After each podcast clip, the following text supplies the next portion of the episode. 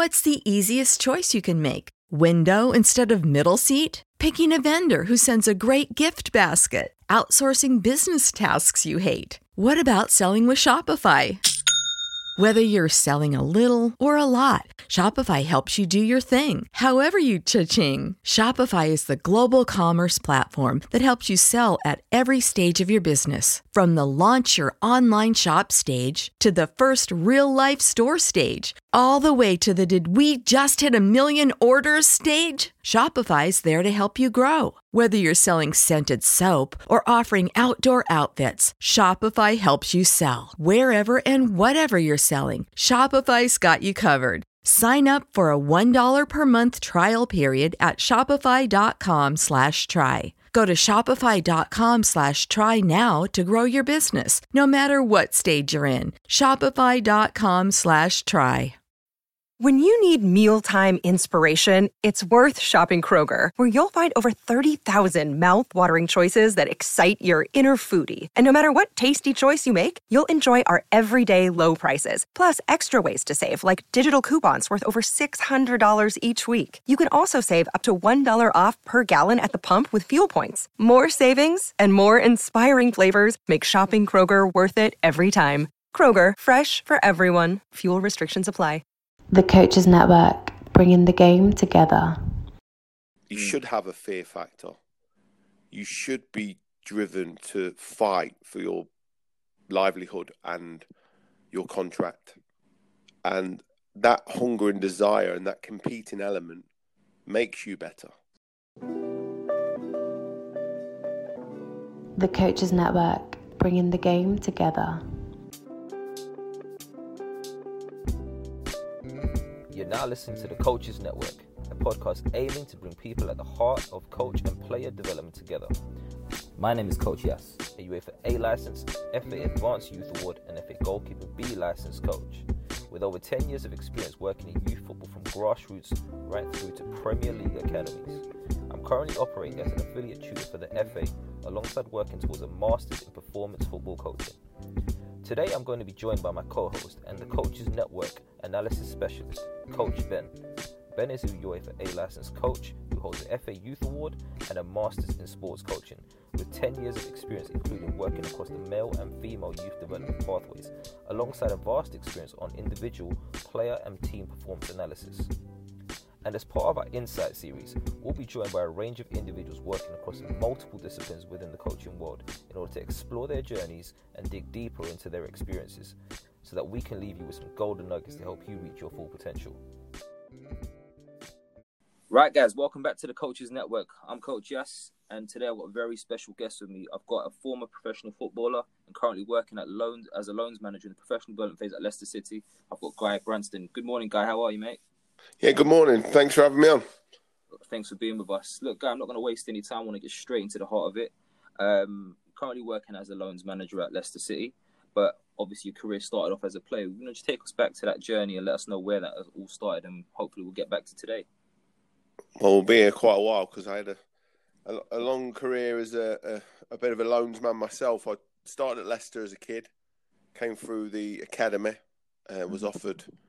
Um, schoolboys and uh, now now scholarship, but obviously back then it was an apprenticeship, a very different uh, I suppose format to the way it is set up now. But I did this the apprenticeship on twenty quid, thirty quid a, a week, and uh, became a professional um, at Leicester.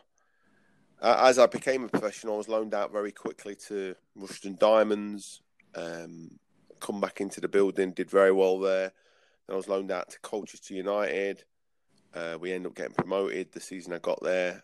Um, got to meet some fantastic people going out on loan and got a real taste for it. Went straight out again the following season to Colchester, got injured, went back to Rushden, um, went to Plymouth, Lincoln, and then eventually ended up signing for uh, Rotherham United after being mm. out on loan there as well. Mm. So I signed there and... Uh, We had a fantastic two years straight away. Um, double promotion from the league, I'd say three, then, yeah, yeah, so Division three, all the way up to the Championship, um, back-to-back promotions. uh, end up playing in the Championship um, against Man City. You know, people like that were in the Championship then, Sheffield Wednesday. Unbelievable um, teams and size of squads that you're playing against, and, and so many different infrastructures in regards to the tiny little club we played for, but the, the size of the club of, say, Portsmouth, Harry Redknapp's group that went up that season, and, you know, fantastic teams, and mm. just a great journey for the next couple of years. And then uh, I stayed there for five years. I was in and out of the side when they were in the Championship. We had some real good centre-halves in front of me. Um, and I started going out on loan again, went to Wycombe Wanderers, uh, Peterborough United, um, and then I ended up signing for Sheffield Wednesday um, after being released from a contract at Rotherham, and signed a, a two-year deal there, and, and that broke down pretty quick with Paul Sturrock coming in after Chris Turner, the manager, uh, left pretty sharpish. And I ended up going um, to sign for Oldham in in the February of that, that season. Mm. Had a, a, a good couple of years there, um, eighteen months there, should I say. Um, signed a good contract with Peterborough United uh, to move back down south after being up north in Manchester. Uh, and, and had a good year there, and, and ended up when Keith Alexander got the sack, who, who um, got the sack pretty sharpish after a new takeover. Uh, Darren Ferguson came in and, and said, look, you know, we're going to go young, we're going to go hungry, uh, non-league lads. Um, you know, I want to change direction. And he was great. We spoke. Um, I signed for Rochdale, Northampton. Um, and then I fought, fell into a football league ruling where I'd had too many clubs in one season. Yeah. So I had to drop into the non-league. I didn't have to play non-league, but I wanted to continue playing football, and it was still only February. So I took the fourteen, fifteen weeks left of my contract from Peterborough and signed for Kettering and played non-league football. And uh, we got promoted that season um, to the conference.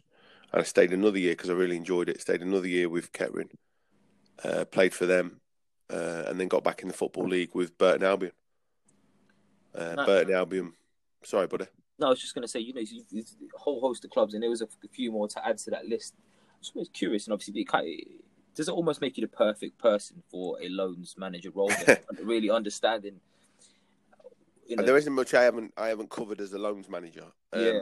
And and there isn't much I haven't covered as a, as an ex-player who has been around the loan system. Yeah. So, you know, and I've I've, I've done a lot of deals myself. I've been an agent. You know, I've been. I've been in recruitment. I've been head of recruitment in other various roles as well. You know, I, I go and watch the lads, I analyse the lads. You know, I can watch them from a coach. I can watch them from a recruiter. I can watch them from a, you know, a, a manager, football manager. I, I've done a host of jobs now that's, that's given me a great understanding of, of this department as well, mm. and what, what I would want as a manager. I try and put myself in the shoes for the loans. My own role now is to say, look, I would want this as a manager to see this information. Yeah. And obviously, Brendan Rodgers, the manager at Leicester City, wants it in a different format, and I present it in a different format. And there's all these different things, but when, I'm not a million miles away from what Brendan wants, which is great, you know. So it's great understanding for me.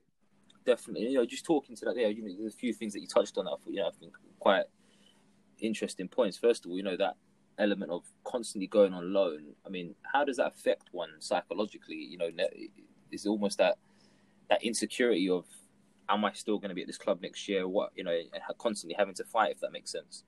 I think I think as a I think that the difficulty of, of football is that people don't understand that it should be a constant threat. You mm. should have a fear factor. You should be driven to fight for your livelihood and your contract. And that hunger and desire and that competing element makes you better. So I don't, I didn't see it as a negative. I seen it as a positive. I didn't see the threat, you know, didn't get me down too much. I seen it as a drive, a, a force of uh, momentum, a force of motivation. Mm. So I don't, I don't look at it as, a, as you know, oh no, I, you know, I can't get out of bed. I'm, I'm, I'm overly worried about it. You know, it was, well, I've got to get out of bed. I've got to train hard. I've got to work hard. I've got to compete. I've got to stand on the line with the next man and, and, and beat him today. Mm. And regardless of teammate or, or, you know, next loan player I was facing or next club I'd just gone to the following week, I've got to go in there and give my, my best and give who I am in that dressing room. And that's a, I think that's a big, big difference about not just me personally, but understanding these young lads, trying to make them compete every day, from going from eighteens football that's, you know, hopefully about development, to the next stage of being a football man and being a person within the industry, because the twenty-five-year-old's going to compete with you for his shirt because he's got to pay his mortgage, but you might not have to pay your mortgage because you're a multi-million pound young footballer. But if you don't have that competitive edge, you know, that twenty-five-year-old's going to run all over you. Definitely. You know, you talked there, you know, you got up to about Burton Albion there, and there's a few other clubs beyond that, but you, in a roundabout way, you ended up back at Plymouth, where you, one of your previous clubs. How did, where, what was what was that like, going back to Plymouth at the, at the end of that career, you know, deciding that you wanted to end your career, I guess, um, playing-wise? What were the decisions that you started to think about then? You know, why is it that you've gone down this loan route and, I guess, the recruitment and more the scouting aspect of things as opposed to potentially coaching? Is that something that's ever considered your... your well, I've always done coaching. I, I did coaching tw- two thousand eight when I actually went non-league, um, started looking at the environment I was in, seeing that I didn't want to stay in this environment for too long, mm. but might have to might have to stay in this environment if my career was going down the, the hill, you know, very fast. Because of the Football League ruling I fell into and, and the UEFA ruling, it meant that I couldn't sign for another club till the end of the season. So as much as I was getting money in, it gave me a great opportunity to start looking at other things. Yeah. And, you know, I set up an online recruitment business. I had a, an idea for an online recruitment business, which I was, you know, already starting to plan in my mind. I started looking at, at ways and means of, of earning money if I was to play part-time football. And I always, always wanted to be a football coach. You know, I've always wanted to be a football manager. I've never, never moved away from that feeling. You know, even with this loans manager role, it's, you know, it's still looking into the management side of it and the management of players.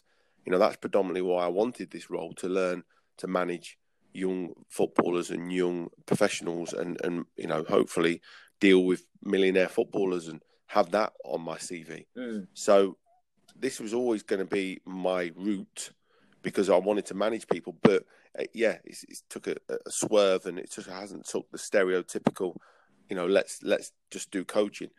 I'd also started in two thousand eight with Leicester City doing my B licence. Right. So it was, I was living in Leicester, I was playing for Kettering, and I was doing the B B licence, and the talent that they had in the in the pot of who I was dealing with on the day was ridiculous. So you're talking Harvey Barnes, who's now in the first team at Leicester City, you're talking Hamza Chowdhury, you're talking Keem Dewsbury-Hall, who's now obviously in and around the first team, Josh Knight, who played for Peterborough last season, Josh Sheppey, who plays for Belgium under twenty-ones and in and around the first team, D J won the World Cup with England under twenties. You know, that was my six-a-side, seven-a-side team. Yeah. You know, I thought coaching was easy. You know, I'm looking at them going, I keep winning every week and I'm doing this and I'm doing that and they're just buying into it and they're loving it. I mean, and they... so what, what, you know, what, would you mind just talking to that? Because that can that can be quite um, dis- disillusioning at times. Could it not? It, you almost, you're in a false sense of you're doing a great job, but actually sometimes you just got great players in front of you. Does that does that ever present a challenge for you then to then look at yeah, of course it is. How you're going to maybe further develop yourself? Yeah, so I dropped, I dropped different ages. I went and did, um, I went over to America um, when I coached out in America with different sorts of kids, kids who couldn't even kick the ball. You know, I, I went and learned different styles, um, went into schools and did after school clubs. Um, not just working with Leicester, I was still working with Leicester and still doing my coaching matches, but I wanted to be challenged as well. You know, I wanted to be challenged on and off the pitch. I, I've I've got that mentality anyway. Yeah. You know, I, I've got that mentality of learning and, and growing and, and, you know, trying to be the best I can and, and constantly trying to push myself into different situations and uncomfortable situations. I think that's a big thing. Like you just said there, you know, it's, it can be disillusioned. Yeah, it was. It was, you know, it, it looked easy. It isn't easy. Mm. You know, planning and preparing and putting on a session that the lads buy into, then being challenged by the lads because certain lads think it's this and certain lads want this and certain lads want that. And then, you know, it's probably more difficult with kids than it is with, with pros because, you know, pros want a certain structure towards a win in a football match. You know, that's the format. That's your, it's the manager's format. You know, and the players buy into it or they don't buy into it. And, and usually if they don't buy into it, you don't win football matches because they don't buy into your ideas. all your ideas are, are, are rubbish, and you, your players tell you that. So there's loads of different ways of looking at it. Yeah. And, you know, just, just within that, then, so you talk there about, you know, trying to expand on your experiences, maybe going out to America, doing after-school clubs and things like that. Having been an ex-pro and now stepping into that environment, what were some of the major, th- you know, I, I could only assume that there was probably some eye-opening moments for you in in those in those times. Was there anything that stood out for you? You think, well, do you know what, I really didn't, I, I, re- I didn't expect this, or I wasn't prepared for this aspect of things, if that makes sense. Yeah, the the knowledge of the knowledge of people. Um, I was blown away by the Leicester lot who were working there at the time. Uh, Paul Cheney's, who, who's big influence on my coaching career. Um, Bill Wall, who's head of recruitment, who's still head of recruitment. Paul Paul Cheney's still there now. You know, I worked with a young guy who just retired, um, a real young guy called Matt Goodwin, who's um, lead lead coach now, still at Leicester. So the pillars, the pillars I call them, are still at Leicester from when I was there in two thousand eight. Mm-hmm. Um, so to see them guys and how they coached was totally different to the environment I was in. Mm. Um, it was very much a instructing mentality. You listen, this is how it's done, to a, a guided and discovery mentality at Leicester. You yeah. know, let the kids find out, let the kids work it all out, let the kids get their heads around it. You put it, you put the session on, and then they find their way through it. Um, and you can dob in there a little bit, and you know, change their foot pattern and tell them to move their body better and things like that. But it wasn't a an instruction; it was more of a, a discussion, yeah, uh, a teaching element, um, which which I, I was which I was blown away with at the time. So I imp- implemented them into a lot of my sessions. But sure. I also I also wanted to make sure that the lads knew what I wanted. Because again, it was it was an element of win or lose where I was working, so I had to make sure that you know winning mentality was still about my instruction, and winning mentality was still about my coaching. You know, and ba- I based most of my coaching on winning games, winning you know even tiddlywinks. You know, just anything you did in the session, anything you did in with regards to the lads being around you, you wanted a winning element. You know, and, and make the lads compete, and that's where I, I think that. When I had that around me as a player, I worked hard and I, I, I trained better. Brilliant. And I think just kind of kind of take on your current role now then. So how did that come about? And would you mind just maybe going into a bit of detail around? When I come back, I come back to Leicester. Um, I'd been, since since finishing, since, like you said, going working for Plymouth, I'd been doing the scouting with Plymouth. I'd all.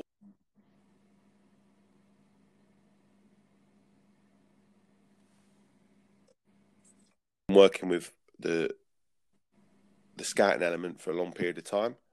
So I'd come back to Leicester in two thousand seventeen after being uh, sacked at Chesterfield as the manager, interim manager.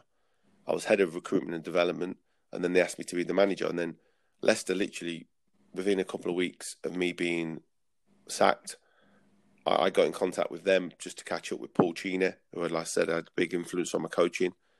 And uh, he'd contacted me in regards to all the best for the manager's role at Chesterfield.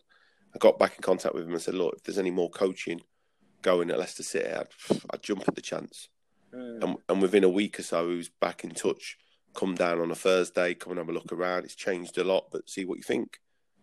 And I couldn't wait for the opportunity to be back. And, and I took the sixteens job at Leicester City as the assistant, working with, again, Matt Goodwin, who changed a lot and become, you know, ultra, ultra coach and ultra professional, and and we worked really well together. You know, there was um, conflict, but there was still very much a professional respect for him, and a, and, a, and I think he had a professional respect for me. And I started doing all the age groups again.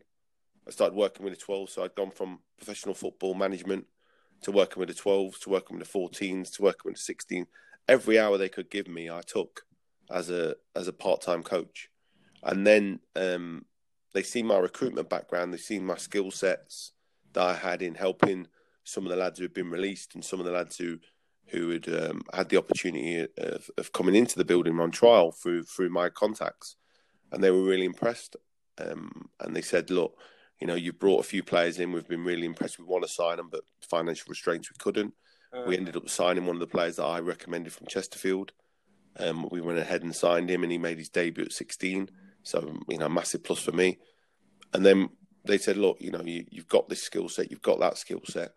Do you want to come off the grass and then, you know, rarely go back on the grass with some of the twenty-threes, because I was coaching the twenty-threes as well. Um, you know, go on and off the grass from time to time and work with the lads more off the grass and coach them and mentor them. Hmm. So just and, like in, in in doing that, was that was that something that you resistant to initially? That, you know, was coaching something that you kind of said, you know, I really enjoy the coaching aspect, and maybe stepping away from being on the grass as often is something that you maybe didn't really want to do, and you might. What was that like? No, because I personally, I, I see myself as a manager and, and, and a coach. Right. I see myself as a manager first, manager of people, mm-hmm.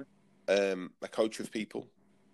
You know, so yes, as much as I, I wanted to, to stay on the grass and be by the, the touchline, I I was having more, I would say I was having more effect uh, with the lads, you know, around the build-up, around the preparation, you know, organising, preparing, the reflection and end of it.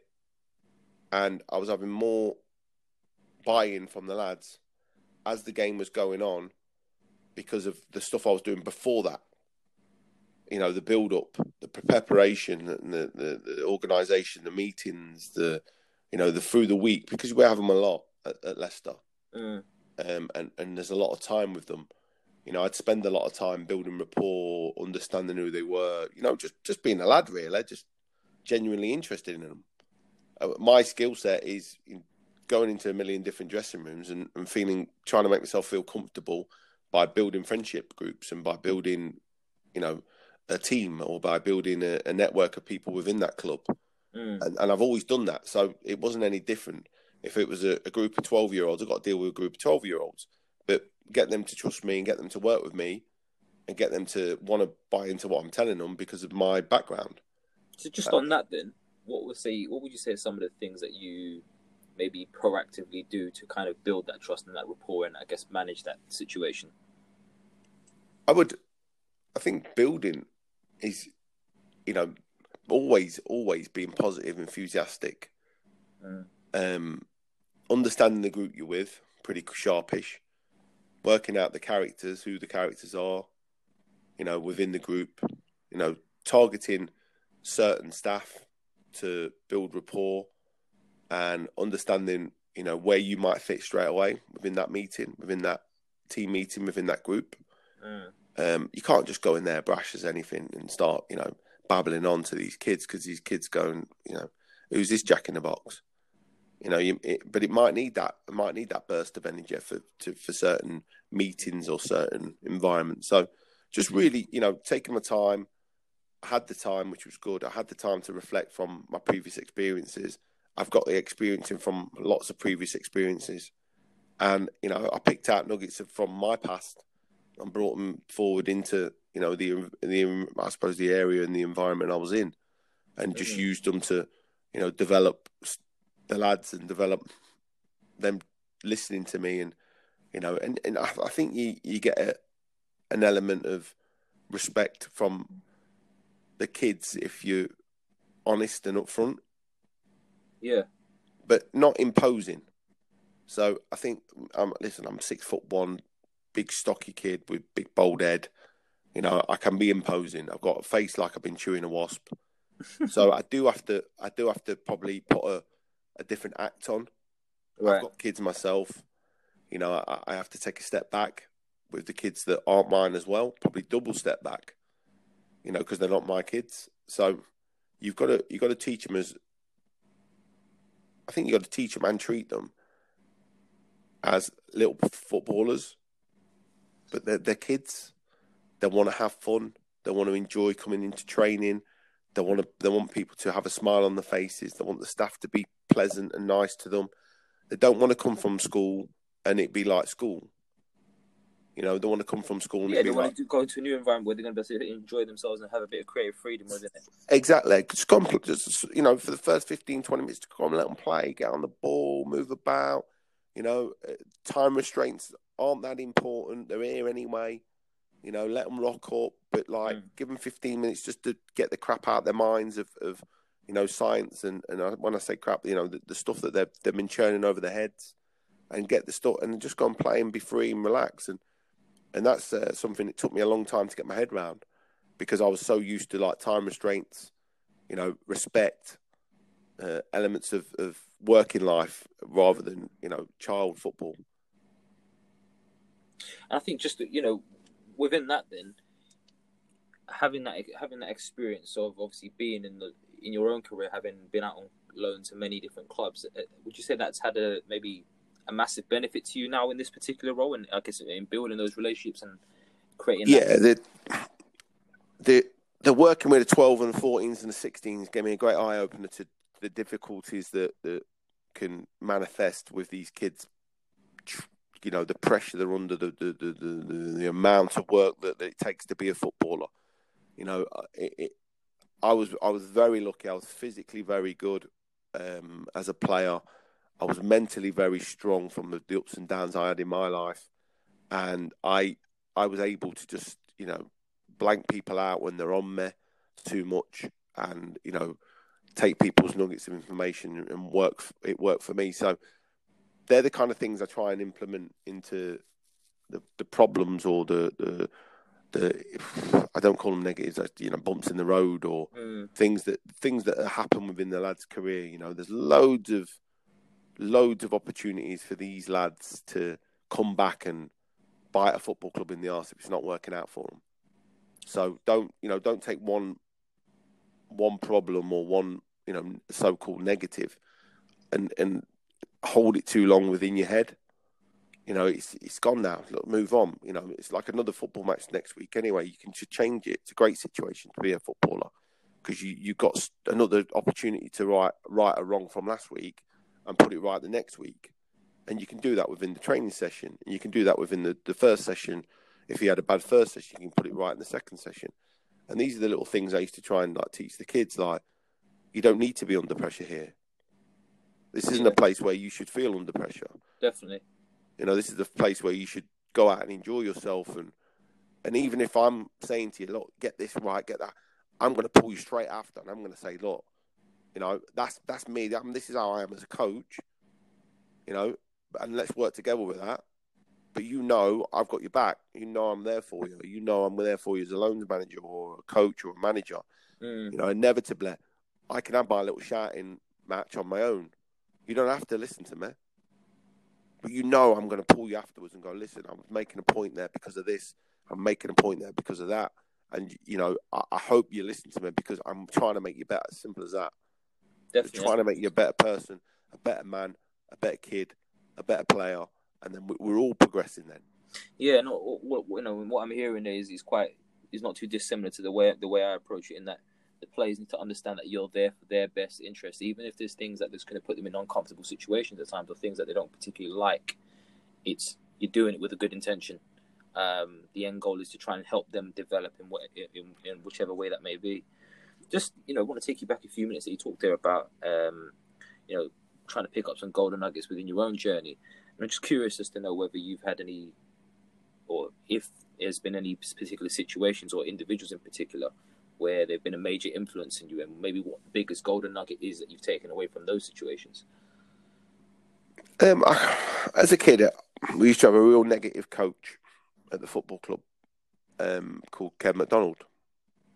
Uh, worked in and around football uh, for many years, and I really struggled with him as a as a player, as a kid. Um, you know, hate, hated going in to Leicester.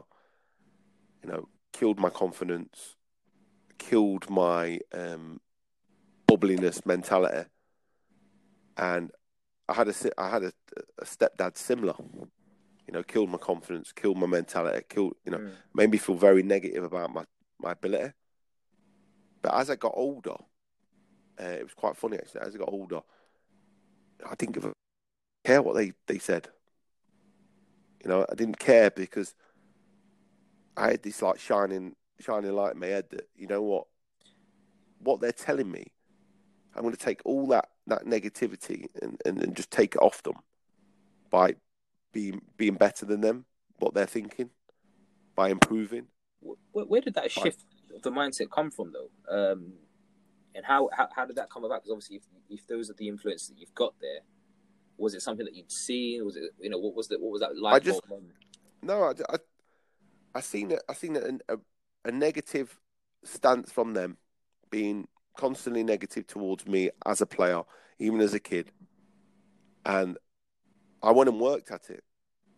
I went and took myself away, pumped balls against the wall, went after training and trained again, got fitter, got stronger, worked harder off the pitch than than most kids did. You know, physically I was good, but I weren't I weren't professionally good. I was mm. a baby, you know. Physically I was already set with my D N A. But there was so much more I could give myself by being fitter, by being stronger. And I struggled, I struggled, you know, mentally with a lot of the, the running and, and the, the the incredibly hard work it was to do these sessions, because they were mental, some of them. they were, back then they were mental. You know, run for ten miles and then run again, sprint here, sprint there, sprint here, sprint there all day, all day sprinting. You know, some of the stuff we used to do was nuts. And I look back and go, how did I get through that? Yeah. How, how did I do that? And, and and like you said, where was the shift? The shift was probably hearing my own voice inside and trusting myself. You know, waking up to who I was as a person, not who they were telling me I was. Yeah. And I think that comes from, you know, just being you, being your D N A, how it's you set. And I was, I was just, I was just resilient. You know, I was lucky enough to have... What's the easiest choice you can make? Window instead of middle seat? Picking a vendor who sends a great gift basket? Outsourcing business tasks you hate? What about selling with Shopify? Whether you're selling a little or a lot, Shopify helps you do your thing, however you cha-ching. Shopify is the global commerce platform that helps you sell at every stage of your business. From the launch your online shop stage to the first real-life store stage, all the way to the did we just hit a million orders stage? Shopify's there to help you grow. Whether you're selling scented soap or offering outdoor outfits, Shopify helps you sell. Wherever and whatever you're selling, Shopify's got you covered. Sign up for a one dollar per month trial period at shopify.com slash try. Go to shopify.com slash try now to grow your business, no matter what stage you're in. Shopify.com slash try. Save big on your Memorial Day barbecue, all in the Kroger app. Get three-pound rolls of juicy eighty percent lean ground beef for three forty-nine a pound with a digital coupon. Then get select varieties of flavorful Powerade, Body Armor Super Drink, or Arizona tea for seventy-seven cents each, all with your card. Shop these deals at your local Kroger today, or tap the screen now to download the Kroger app to save big today. Kroger, fresh for everyone. Prices and product availability subject to change. Restrictions apply. See site for details. A resilience about me that just kept going, and even if this was going wrong, I was like, I'll work through it, I'll get through it. And the, them them sorts of negative people kind of drive drive me to go forward all the time, because I looked at them and went, you know, you can't get me. Mm. At the time, at the time when I was fourteen, I didn't see it like that, but when I got older, I was like, you know, you just can't break me. You can try. And it helped me in so many, so many opportunities, and helped me in so many ways going through my career with silly managers who, you know, make you train on your own, or or try and treat you like, you know, and try and treat you badly. And, you know, they couldn't, they couldn't, they couldn't break me down. They couldn't, they couldn't break me down. They couldn't work out how to break me down. They tried all sorts of things, and they couldn't break me down. Just on that, then, you know, what was it that you, I guess, how were you managing that for yourself emotionally and mentally, in the sense that that would help you keep yourself motivated and driven, and almost be able to deflect any of this negativity consistently? Because I can only imagine that in a situation like that, for many people, that consistent negative, or that, that consistent, um, you know, that, that element of the people are getting at you, they're, they're mistreating you, or they, they, they're treating you badly, or yeah, let's, they, let's they get to you. Yeah, let's just be careful of saying mistreated, or, yeah. or you know, I don't, I wasn't being mistreated. Yeah, well, you know, I'm, treat, a, I'm at a football club, made you, right? Made you feel treated, unfairly, potentially. Mm. I don't even know if we can use them words, if I'm honest. Sure. I, just in regards to the way I look at it now, okay, so I was at a football club and that coach there was making a genuine... It's weird to say, but he was making a genuine reason for isolating me in a training session. Mm. And his genuine reason was the way he was taught was the way you make these players better. That was the way he was taught how to manage kids and this, that, and the other. That, that was back in the day. You know, this is how it was then. Okay? So he used to look at me and go, you got all this physicality, you got all this, this sheer bruteness or whatever you want to call it at the time, but you got to get better feet. And he didn't know any other way to make a player better than the way he was acting at that time. Mm. And it killed more kids than it produced. Trust me. It it it ruined more kids than it and it made players. But as much as it, you're asking me as an influence, it was an influence on my mentality. It was an influence on my ability. Mm. You know, and and a lesser resilient person would have failed, would have would have not been able to cope. I could. So going back to the original question, you're looking at a, a mentality of, of oh, different, I suppose, mistreating. I wasn't. I wasn't mistreated. I was, I was coached in a way. He was. He was probably brought up in thinking that that's how what he wants to implement, and they're the best ways to produce top players. Sure. So, I personally don't think that is the way to coach players in a grand scheme of things.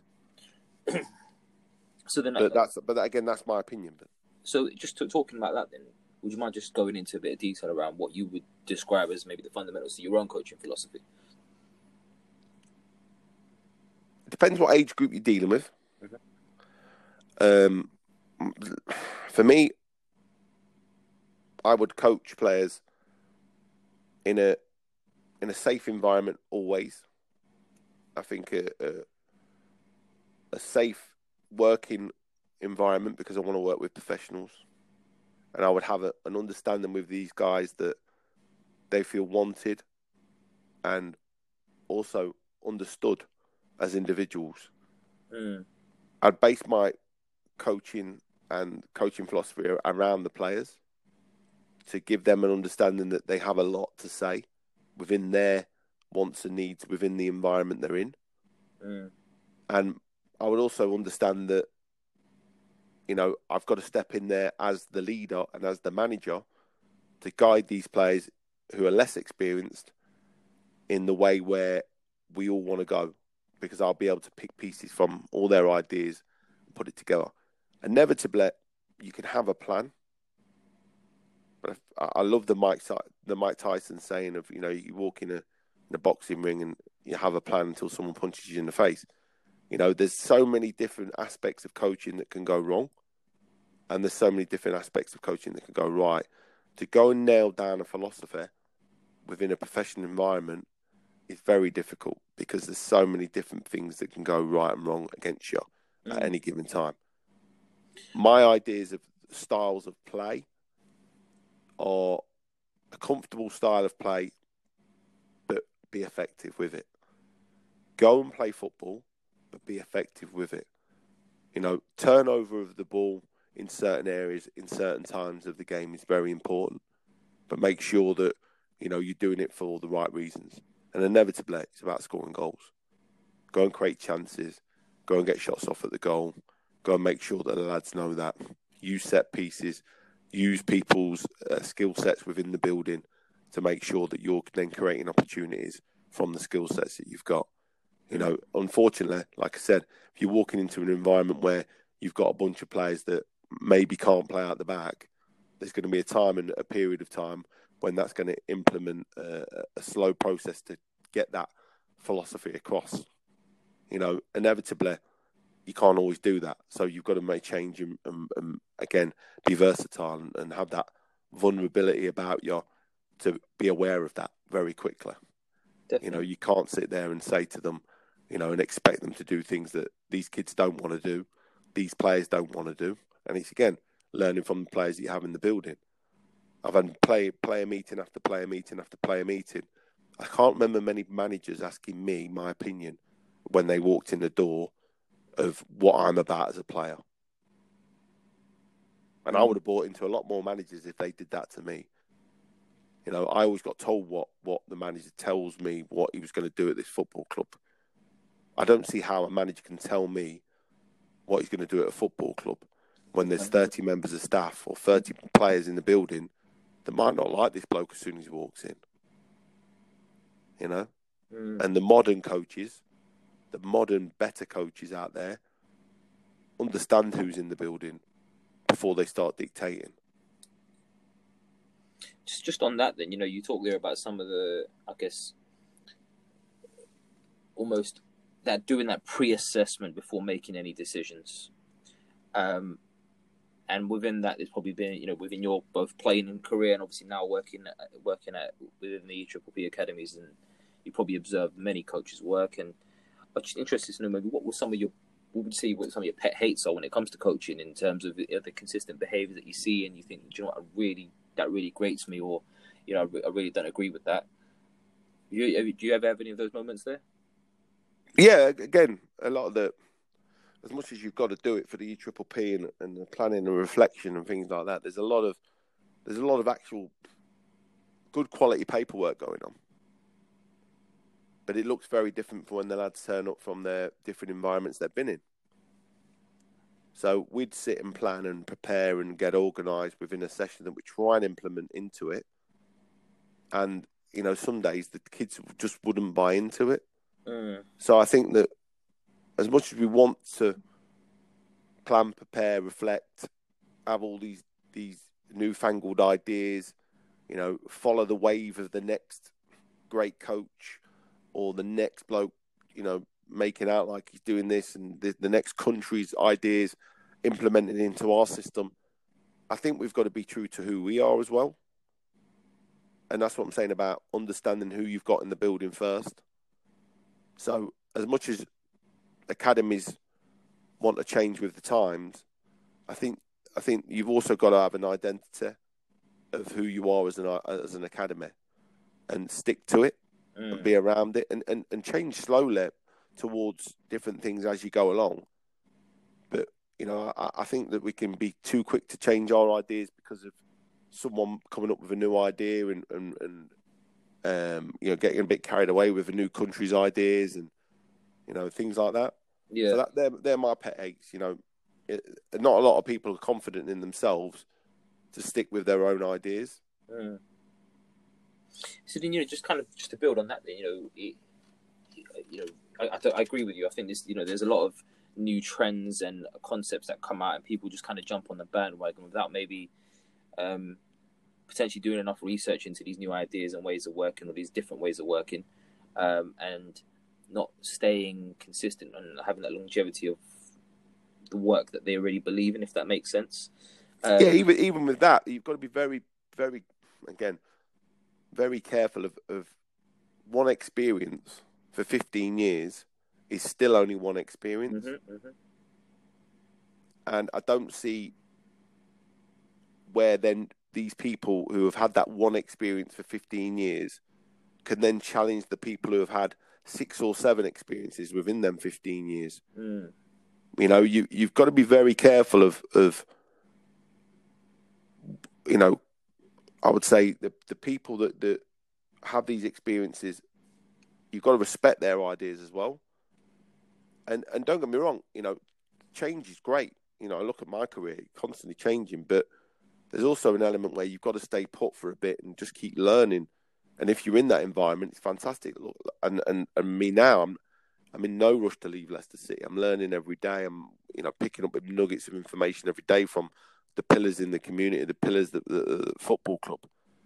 But, like, the pillars at the football club are constantly learning and constantly growing and constantly, like, striving for new information. Mm. And, yes, yes, they're following and looking at new trends, but they're not particularly taking every little bit from it and changing as soon as the new wave comes in. Yeah. And I think a lot of these young coaches, young, young coaches, you know, twenty-two, twenty-three, twenty-fours, are, are reading from the, the, the so-called pet books and they're reading from the, the, the newfound college courses and they're reading, and they think the game's that slow. Yeah. But the the better coaches, the better people like the Brendans and the, and the Peps and all these different so-called managers and coaches, their minds are working at an unbelievable pace. And they, it's not about the, the the little bits. It's it's about being able to produce that information at that pace and then coming out with the right decisions. And that's where I think that, you know, we can get a bit over, I would say, over exuberant about one trend. Mm. When there's loads of them, and yeah, go and look at them, but, you know, take little bits, little bits and become yourself and try and be yourself. Rather than trying to be Pep and trying to be Brendan and trying to be, you know, all these different managers and all these different people. Be yeah. yourself. No, definitely. And I totally agree with that. I mean, I say to coaches all the time, there's no point looking at the coach down the road and trying to be that coach. At the end of the day, that coach has done certain things with his players because of certain certain reasons, whether the, that be the needs of his players are different or whatever that might look like. You've got to, you know, step away from the idea of I'm just going to take that session and go and do it with my players and hope, hope that it's going to work exactly as it did for that person there. And it comes back to what you were saying a few moments ago. You know, a new manager comes in, how can they start making decisions without assessing what's actually happening in the environment, the people in the environment? You've got, like you said, you might sometimes have a squad of twenty-five to thirty players.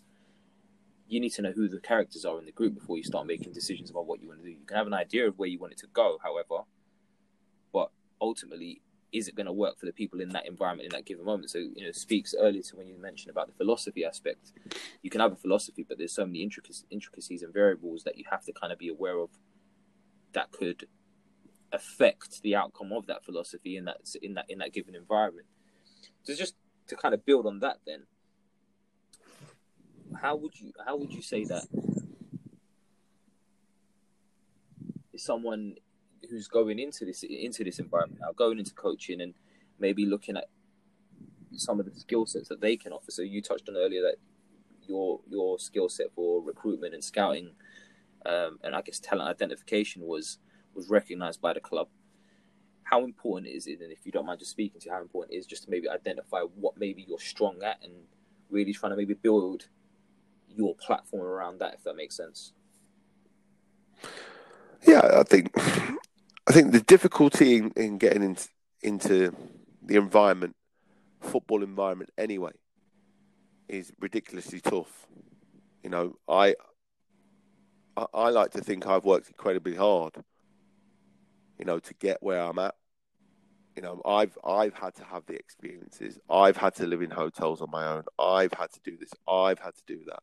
You know, I've had to be put myself in uncomfortable situations by working and by grafting and by doing all the things I've done to keep, you know, the house over my head. You know, this isn't, this wasn't given to me. This is me doing this, you know, and, and that's where I think people have to understand that it, there's so many nights where like my head is racked because I'm, I'm like thinking to myself, when's he going to, when am I going to get a stroke of luck here? Mm. And even me, I'm, you know, people are going, oh, you, you know, you're working in the Premier League, you know, you're doing this, you know, yeah, yeah, but like, the, there's been times where I'm like, am I going to get a break? Am I going to get a break where I actually just get to get where I want to get, get where I want to be?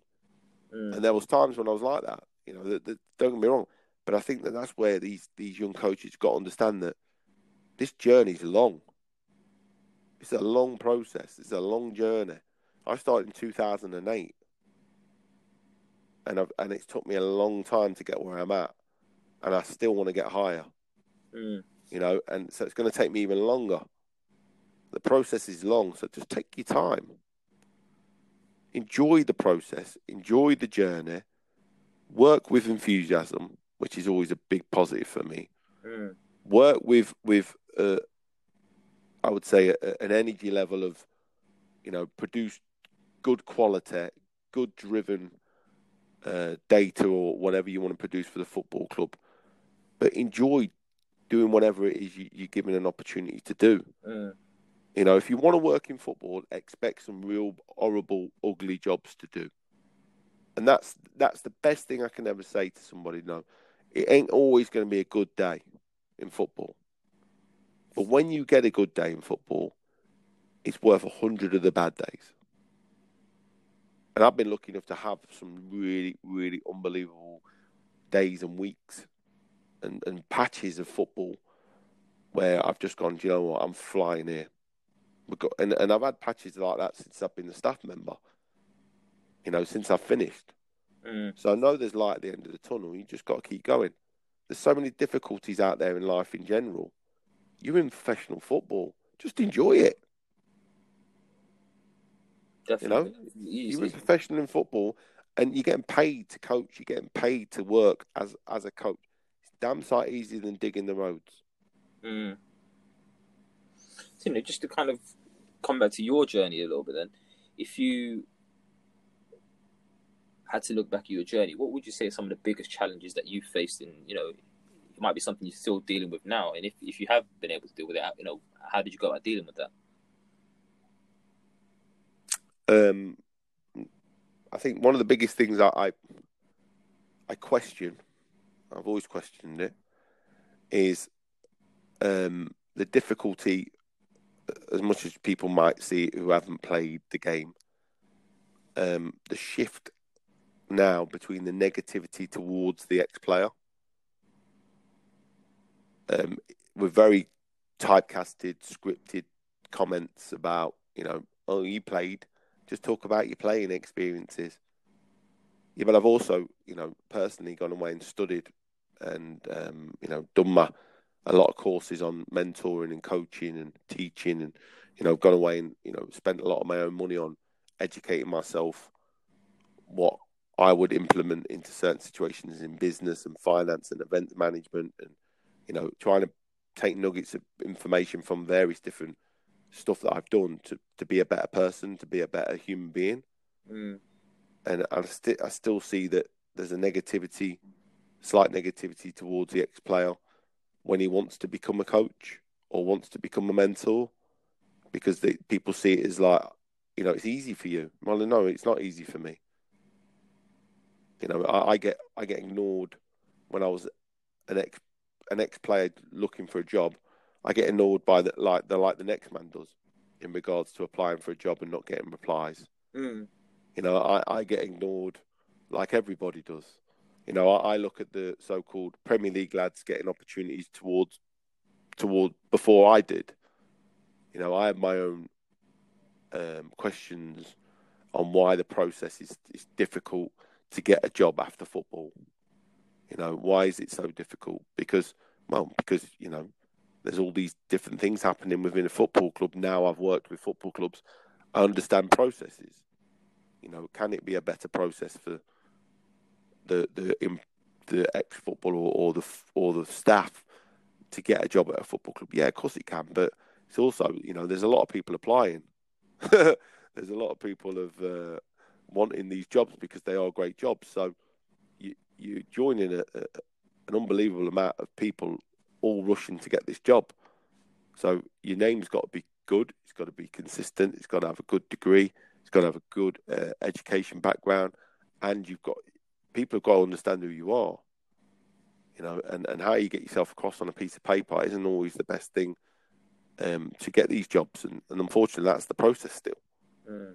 So the difficulty is there's, there's still negativities around football and, and, and, you know, management of, of recruitment and, and how it's looked at within an environment where I came from.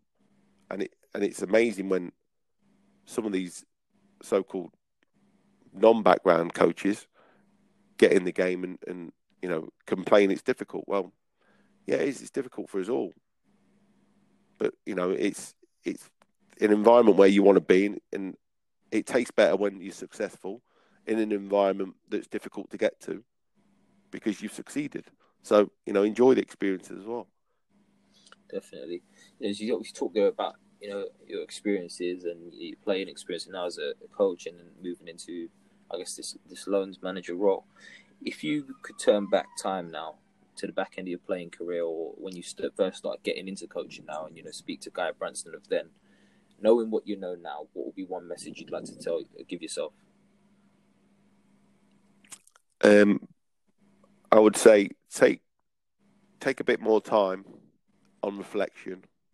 Take a bit more time on working out what it looks like to the kids, to the players, and make it more uh, player friendly, not coach friendly. You know, make it more based around the players.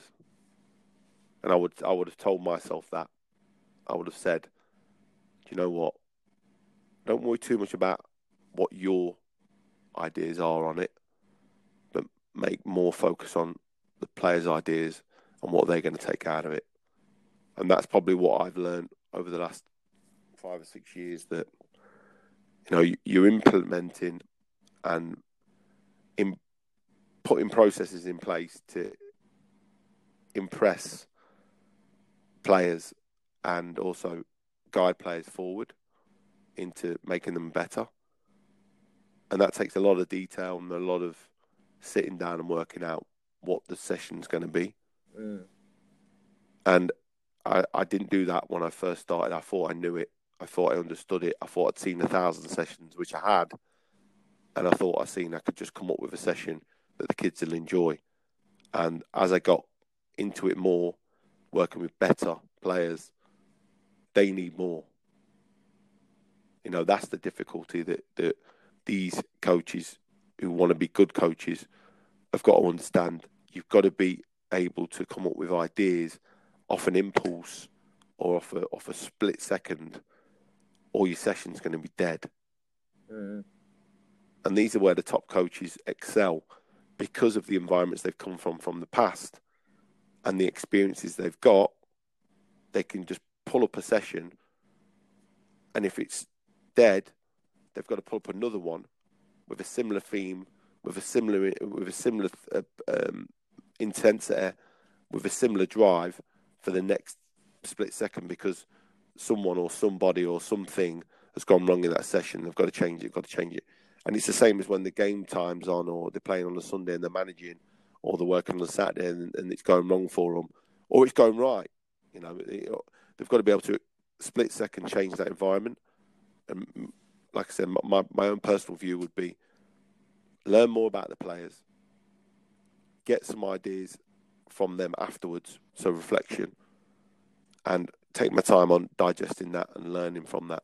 And I, I, I think I probably would have been even more of a better coach and a better understander of people, you know, six years on, seven years on. Mm. So, you know, just now coming back to yourself a bit now in your current day, you said you, you know, you're enjoying your current role at Leicester, um, and you're always picking up the golden nuggets on a daily basis. But what's next for Guy Branston? Um, I'm going to stay here for as long as I can.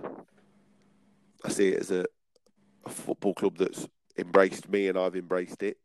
Mm-hmm. And hopefully build stronger relationships with the pillars, which, which I've got good relationships with the pillars at the football club, and keep doing this role at the minute. You know, I don't see me envisioning moving away too quickly. Uh, you know, I'd love to an opportunity of learning this role and then learning another role within the within the industry and within the football club.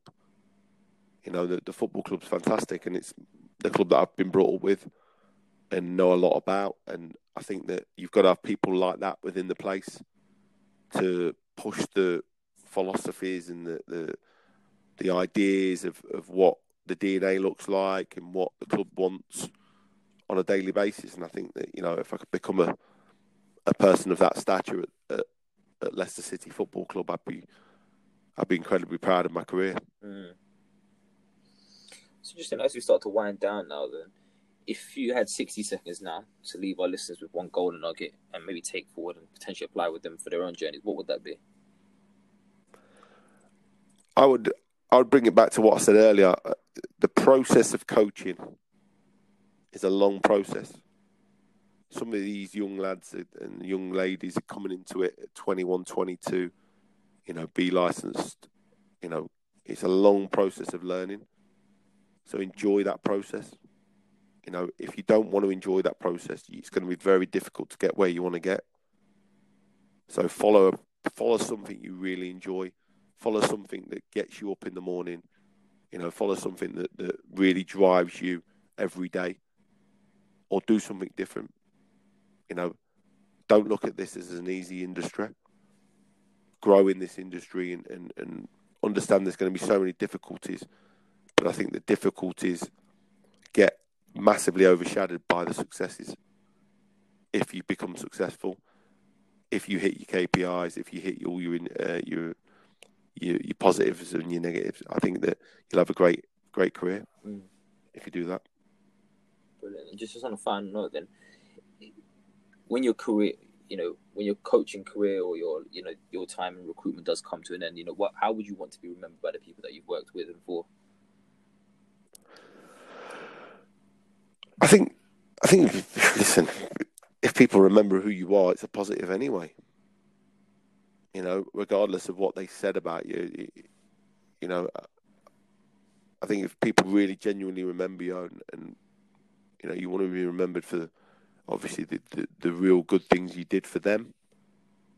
You know, I forgot a lot of negative people in my life, uh, but I've remembered a lot of the good ones. And I think that the good ones bring you pleasure, bring you motivation, drive you forward, you know, and positive influences. You know, there's, I don't want to be around negative people, so you know, I find I find sources of energy. And I think if anyone can say that about me, I'll be very, again, very happy with that. And I think I'm a positive source. You know, I'm, I'm very honest and open, and I like to build rapport with people anyway. Mm. Oh, brilliant. Look, Guy, I just want to say thank you very much for your time today. And it's been a very insightful conversation, certainly for me, and I'm sure it will be for our listeners. And just on a final note, you know, if any of the listeners wanted to get in touch with you or had any questions uh, off the back of this, is there any way they can on maybe social media at all? Yeah, it's, um, hit me up on Twitter, which is uh, Brano, B R A N O nineteen seventy-nine. I'm on LinkedIn as obviously Guy Branston. Um, and I'm more than welcome to ask any further questions regarding coaching and mentoring and the environment that, you know, hopefully you guys or girls will be going into and hopefully excelling in.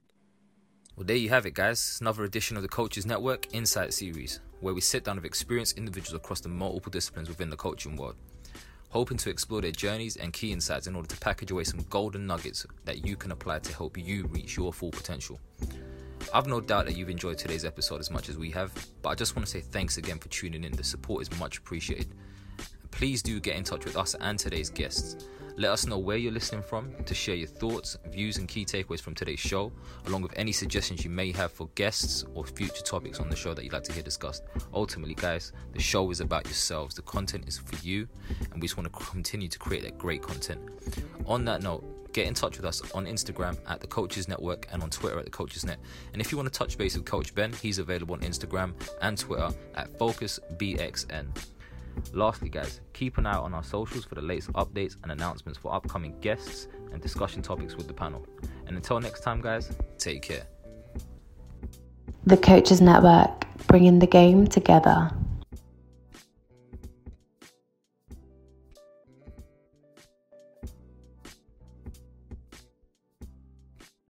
When you need mealtime inspiration, it's worth shopping Kroger, where you'll find over thirty thousand mouthwatering choices that excite your inner foodie. And no matter what tasty choice you make, you'll enjoy our everyday low prices, plus extra ways to save, like digital coupons worth over six hundred dollars each week. You can also save up to one dollar off per gallon at the pump with fuel points. More savings and more inspiring flavors make shopping Kroger worth it every time. Kroger, fresh for everyone. Fuel restrictions apply.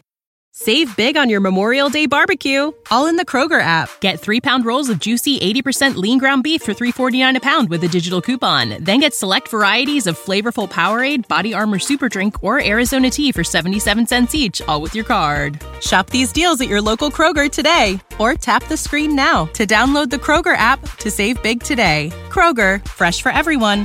Prices and product availability subject to change. Restrictions apply. See site for details.